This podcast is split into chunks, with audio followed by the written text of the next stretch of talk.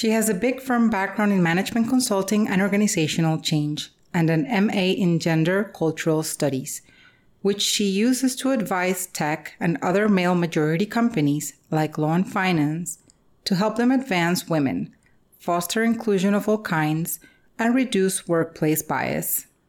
She is also a big advocate for inclusion in general, not only for women, but also for the members of the LGBTQ community and for racial minorities. She is a speaker, a rebel boss lady, and future thought leader maker. Firecrackers, please welcome Femily. Welcome to The Honest Uproar, a podcast where modern, child free women share their life stories and where we discuss important topics for the kid free community.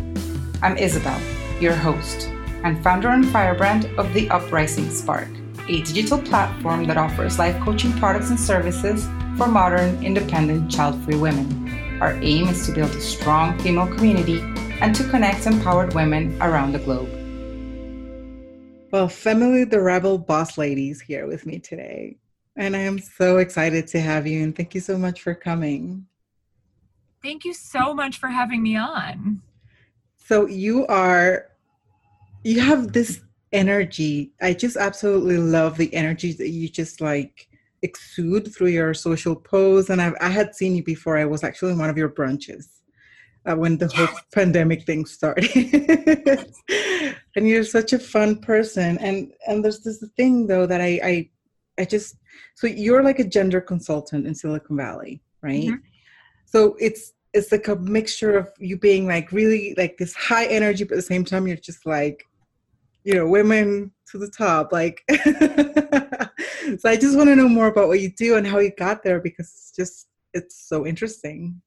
Yeah, sure, absolutely, and I really appreciate that. Yeah. Oh gosh, I mean, at the beginning of the pandemic, my sister and I, who has a similar energy to me, we both were like, we're missing our friends already. We're missing meeting interesting women and people from all over the globe. Like, let's do this thing where we bring together feminists for a brunch. It was awesome. Yeah. Thanks for reminding me of that. That was such a feel good moment from the beginning. Um, okay, so I began life as a, I studied women's studies in college, and everyone said, women's studies degree will lead you nowhere. And it, it's true. It's not like nursing or teaching or law or architecture where you go to school for that and then you become that. Uh, it is more of a pursuit of, you know, ideas like a liberal arts degree. But I've been a lifelong feminist, and so I found ways to weave it in, whether it was outside my career. So I was a management consultant for a long time and a public relations consultant. And I would do feminist activism and queer community organizing outside of my job and also inside my job, you know, in employee resource groups and stuff. And then after the most recent uh, election in our country, um, where Trump was elected, who is not my fave, I really had a wake up call um, where I was like, all of this feminist activism that I'm doing outside of work I don't want to give those nine to five hours to companies that are not making the world better anymore. So I was just helping companies downsize, upsize, get a new computer program, just regular business consult management consulting at the uh, medium to large business size. And so I slowly shifted my clients. First of all, I looked at all the research on what advances women in the workplace, women of all colors and women of all orientations. So, not just hashtag white feminism. And I looked at the roadblocks that stood in between women uh, and their dreams of climbing the corporate ladder or even getting hired by a cool company in the first place. And so I looked at the research and then I built a methodology based on what I already knew about how companies change, what really helps them move forward, and what really doesn't matter at all and it's just a waste of time. And so I slowly over time shifted all of my clients into uh, gender equity clients. And so, and I also specified much more into tech companies. And so I mostly just do tech companies now and it's such a thrill for me because i take a company that mostly doesn't think they have any problems but someone in the company is calling me and saying i think we have a few problems. I think we might have a bro culture. Can you just come help us?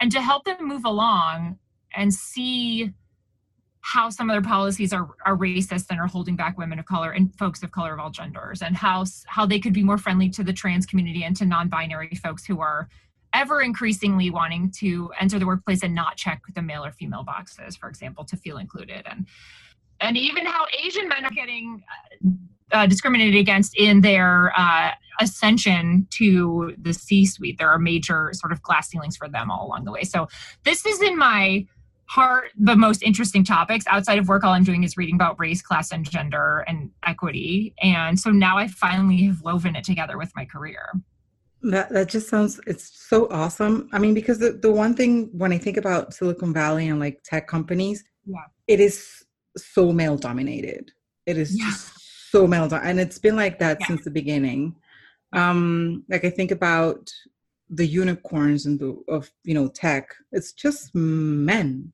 Oh, gosh, you're so right. I mean, when you look at who gets funded, it's abominable, right? At folks that have good ideas, only 2% of people that get funded are Black women. And Black women make up lots more than 2%. It's more like 7%, right?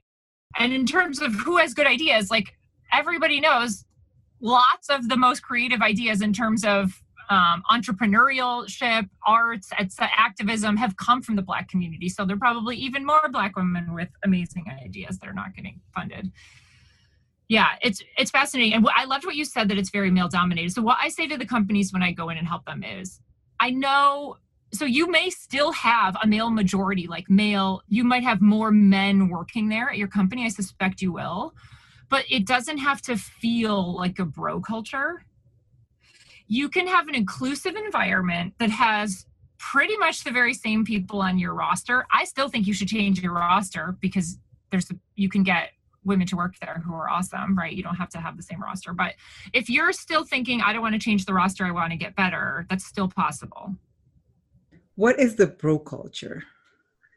Yeah, it's like um it has a bunch of elements that often go together that are often popular often found in fraternities college fraternities so aggressiveness competitiveness lots of drinking uh, each man for himself um, and sort of tear the others down as you rise up and make fun of each other sort of uh, verbally jesting with jousting with each other in meetings interruption culture. So those are all things that uh, sure some women like them and many women many men do not like them right for starters but it's it's a very specifically aggressive culture that doesn't work for all people. So if you're going to have a very specific culture like that you're def companies definitely are going to lose out on top talent people who don't want to play that game.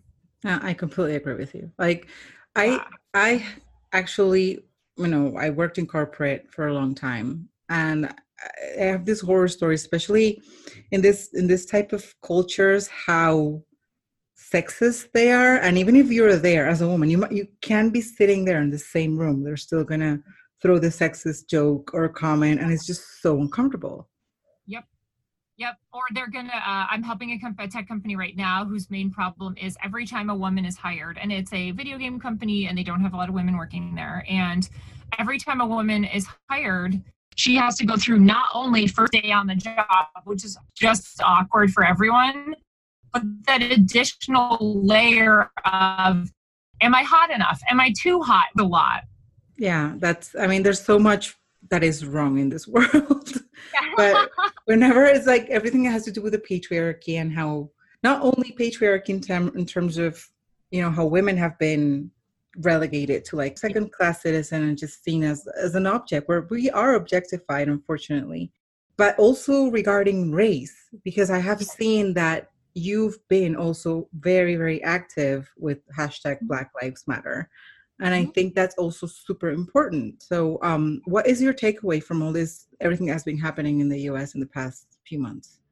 Yeah i mean it's quite honestly dizzying. I'm white for those of you listening to the podcast. Um, i grew up never hearing anything about my white privilege as is fairly common for most white families in america.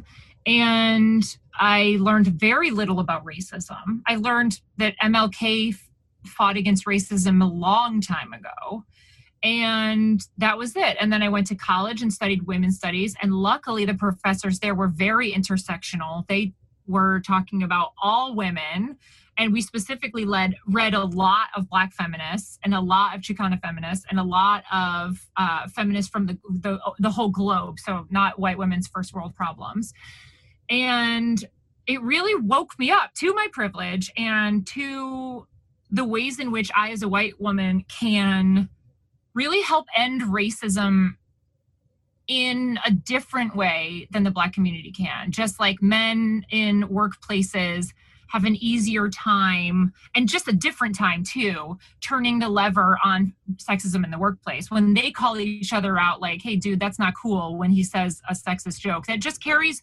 different and more clout in the circles where you need it to. So since college i've been doing community activism, multiracial community activism in terms of feminism and in terms of anti racist causes and all kinds of power to the people causes, which um, has been really interesting. It's been very hard until recently to get a, a lot of other white people on board, to be frank. Um, a few weeks before George Floyd was murdered, I hosted a webinar. Uh, you might have seen it. It was hey, white feminists and queer people, let's talk about allyship and anti racism. And so it was meant to be an on ramp to the work of anti racism. And so I referred to all these different uh, folks of color to take people to the next level. But it was like, hey, you already know me. I'm like this feminist and this queer person, and you trust me. So come, let's talk about anti racism and why you should care about it. And we had 150 people there, and I still get so many watches on it. So that for me that was my uh, my first step in waking up white people. I was sort of doing my own work before that, and now, and then I felt the urge to um, help bring other white people on board. And now, so then we had June and July where it was suddenly very cool to be posting Black Lives Matter and also marching and doing something, doing some minor things about it. And my job now, that my moral job, not my paid job, is to help uh, white women keep that flame turned up and to keep the pressure on and to keep the pressure on both in fighting racism and in addressing our own white privilege and wielding it for good, being kind of a race traitor. When this whole thing just went off, because racism is not from 2020, racism has, has been oh. present for like hundreds of years. We know that. But this year it was very interesting to see the aftermath of everything that happened because it was like many different things more or less in the same period of time. And i could see in many of the feeds women white women who were like hashtag all lives matter. And i was like people are not oh, getting they're not getting it. And it's 2020 and people should start understanding that this is something that i mean check your privilege you know because mm-hmm. that, that's the whole point. It's it's not all lives matter. It's really you know black people have had to face many many things that white people haven't. Yeah and, and what's really do. yeah what i've been observing about how white people have been dealing with racism it's so interesting because when white people when any person but a white person in the first world has a question like where should i travel on a yoga retreat? or are there more than one kind of avocado? Just any question, they hop right on Google. But when they have a question about, like, is this word harmful or cringy? Or, oh, shoot, why, why do I suddenly see black folks in my feed saying this thing that I don't understand? They're just like, huh, I guess I'll never know. It's too complex. I'll hide. But give it a Google. Everyone, first of all, black people have been writing about these things for 450 more, more, more years. There's there are a million answers out there. If you trust Google for all kinds of things like where should I go on my honeymoon, you can definitely figure out, as I would say, more critical things like racism. Yeah, absolutely. Yes, I mean, and I think it's appalling what you're saying is right. Like people just don't put the time and effort. I'm not saying everyone, but many people don't put the time and effort to actually understand what's going on and to make something to do something about it. Especially, it's it's yeah. it's beyond my comprehension. But you're also an advocate for queer people. Yes. And you're queer yourself. I am. Yeah. So, and what do you like? What do you advocate around? Is it like specific thing, or is it like just inclusiveness in general? I mean, so I uh, came out to myself in high school and to my boyfriend at the time, and then I went to a women's college and I had a very bifurcated friendship circle. Half of my friends were straight and half were gay, and the straight ones didn't know that I was queer. And I don't even know how that happened. I think it was like I never told them on day one, and then it was day two, and it kind of felt like it was too late. I can still remember how awkward that felt. Anyways, so weird. I mean, budding sexuality, so weird. Okay. So then when I came out of college, I I think that closet had been too tight for me. My parents knew, and I'd had like a live-in girlfriend and another live-in girlfriend. So, anyways, people knew, but just not my straight friendship circle. I don't know how that happened, but I came out uh, fully at 24 in terms of I founded a community organization for femme queer people. So trans femmes, bi femmes, femme lesbians, anyone else who uh, felt like they were queer or questioning queer and uh, were going to be friendly towards femininity or embracing some kind of femininity in their life.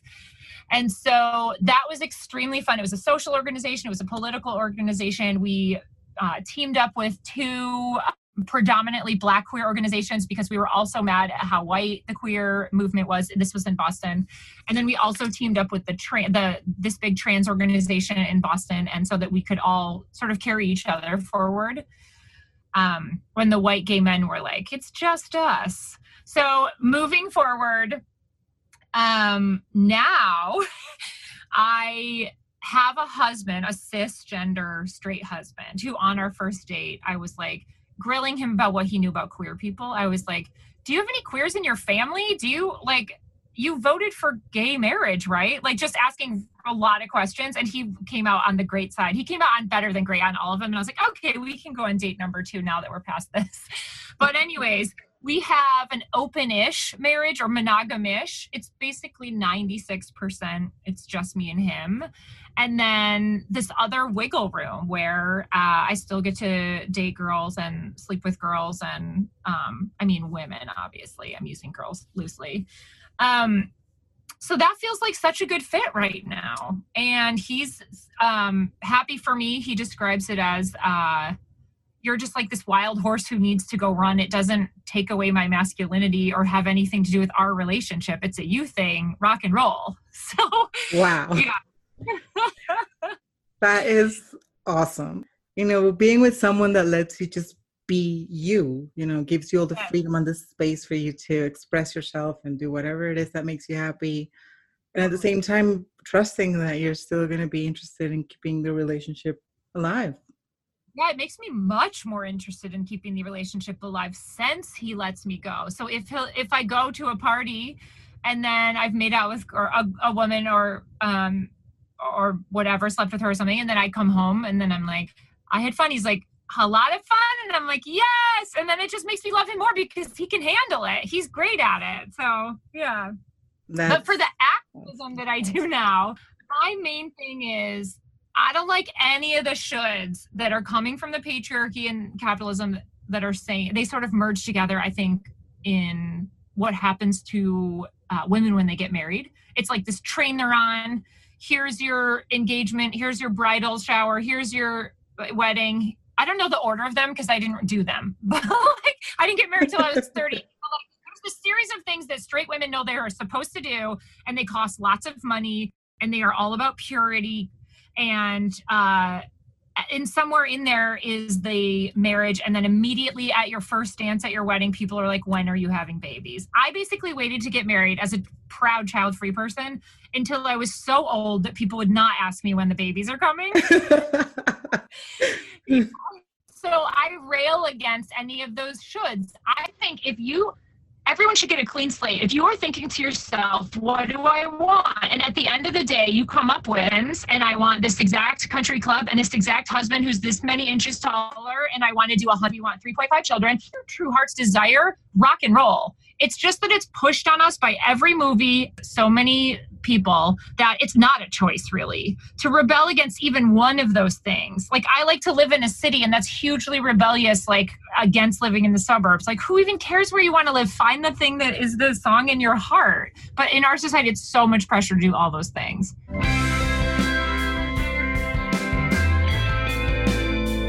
You're listening to The Honest Uproar, a podcast where modern, child free women share their life stories and where we discuss important topics for the kid free community. And now that we're in the subject, yeah, how was your child free journey? How did that happen for you? I know. I was thinking about this as I was getting ready to talk on your podcast, which is one of my faves, by the way. I did not struggle with my child free decision. I don't even call it a decision. What I said to my now husband, who already has two kids from a previous marriage and is gl- is glad to be um, finished with raising babies also, so it was a perfect match. So what I said to him and what is my truth is, I never really decided not to have kids. I just it's like I never decided not to um, live in Japan. Like it never crossed my mind. I don't know too many people in Japan. I don't have any job prospects in Japan. I don't know the language. Like it um it it just never crossed my mind, frankly, or to become a bodybuilder. Like I it never crossed my mind. It doesn't intrigue me at all. It just there's so many things we all have uh, hobbies or places to live that we've just never considered and so it would be very odd if someone asked you why did you what made you decide and what was the main moment where you decided not to live in louisiana america like who knows? I never thought of it. But what's also true is, of course, I got social pressure, right, from people. I just didn't think it applied to me because I knew I was queer from such an early age. And while I was still, like, I always had, um, I'm, for most of my life, I've had some men or some women on the dating roster, right? So, but even when I was dating men, I never was like, this is for marriage. I was much more present moment about it. And it, I was never like, this is for babies, because those never seemed like a thing I wanted. So I didn't have any struggle. I remember at one point in my feminist book club that I started, we read a book called Maybe Baby. And it's an anthology of, I don't know, 12 women of all colors who are talking about their decisions to have or to not have a baby or to end up still on maybe and i that was the first time i really gave it a think. And i remember reading a statistic in there that said people who decide to have children and people who decide not to have children are the same amount of happy and regretful or not regretful and not happy at the end of their lives which i'm sure your listeners have heard that that a million times. But for me i was like oh good. As long as i like am clear about the decision like when fertility issues come into play that's a different scene. But like when you're like I could do with my fertility what I want to. And you get to decide, you're apparently as happy at the end of your life. And I'm like, this is great. So it was never a decision. And then uh, I have one friend who is 20 years older than me. And I checked in with her once. I was like, Have you ever regretted not having children? And she was like, Oh, God, no. I love it. And she also She travels, she indulges in interests, she reads book a day. Like she's really living the dream. She has a hot career. I mean, she has a philanthropy lifestyle. Like there's a lot going on in her life that is extremely rich and giving back.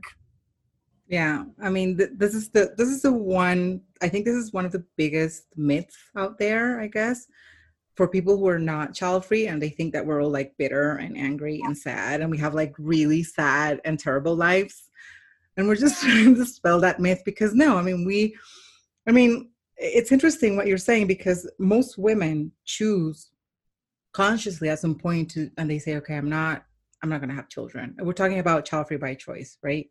Um i don't think i've met many women like you in the sense of what you just described of just not thinking about it at all because the thing is when you say well you know imagine somebody asking you why did you decide not to move to Louisiana, the US? Like for me, that would be ridiculous. But the thing about the babies, it's just so universal and it is just so expected of any being that has a womb.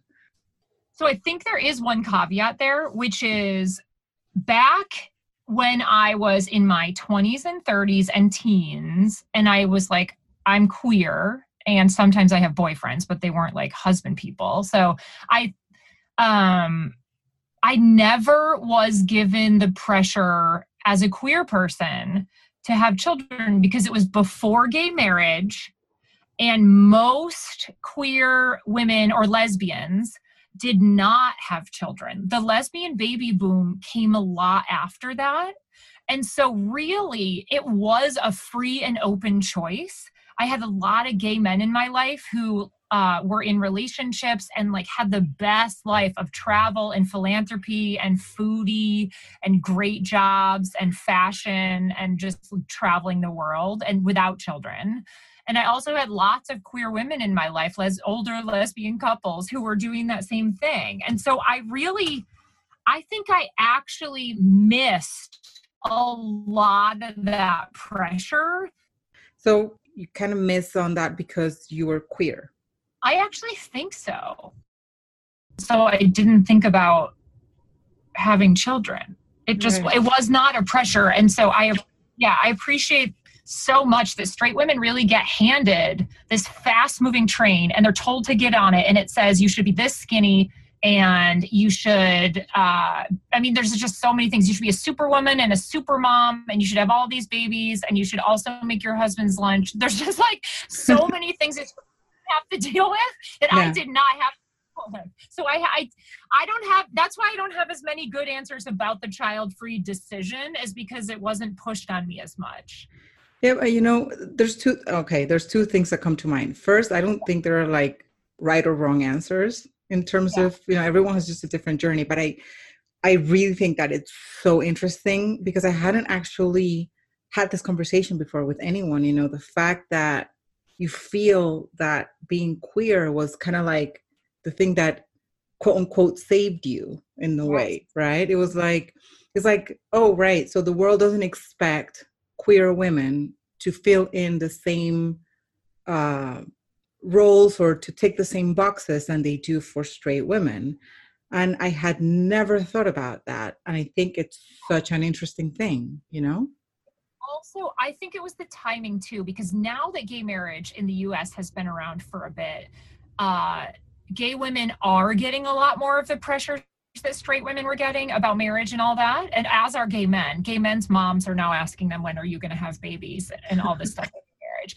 And yeah. so that's the losses, I think, uh, that occurred with gay marriage. And I know this is very controversial. I was fighting for gay marriage. I was there at midnight when Cambridge, Massachusetts opened its doors for gay marriage. Like, I am a huge advocate for equality, but I just don't like what it did to freedom of choosing how to shape your marriage and shape your family and shape your life because it was like queers got handed the same script that straight women specifically and men to some degree have been handed all these years because marriage is such a, a traditional institution and everything that it represents is it is be, because people say oh you get married to have babies. Like you get married to start a family.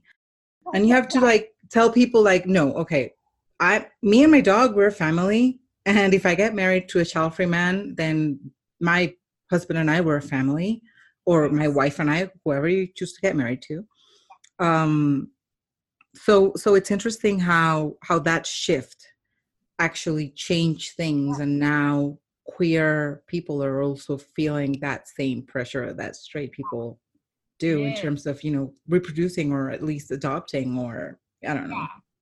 Yeah, and I mean, as, even just the visibility of the lesbian baby boom made it so that uh, it was a lot more common, and then the seed could be planted in people's brains. I mean, my favorite thing that I'm advocating for is that everyone would get to know and have the uh, money and the resources and the support for any option they want. If they want to have 10 children, if they want to have no children, if they want to live in the countryside, if they want to live in the city, like within uh, a, a, reasonable range. I think people should be empowered to know if they want to have three parents in a polyamorous family with two children, like whatever this the scope is of your family that you want to have, rock and roll. It's just that straight women are handed this enormously limiting script of how it needs to go, how exactly their man is supposed to propose to them, like right down to that. And it also leaves a no win situation for him because he doesn't know the script and he has to stick to it. Like, I mostly don't feel straight men, but that is one place. The romance department. There's not a lot of wiggle, wiggle room for the straight man these days.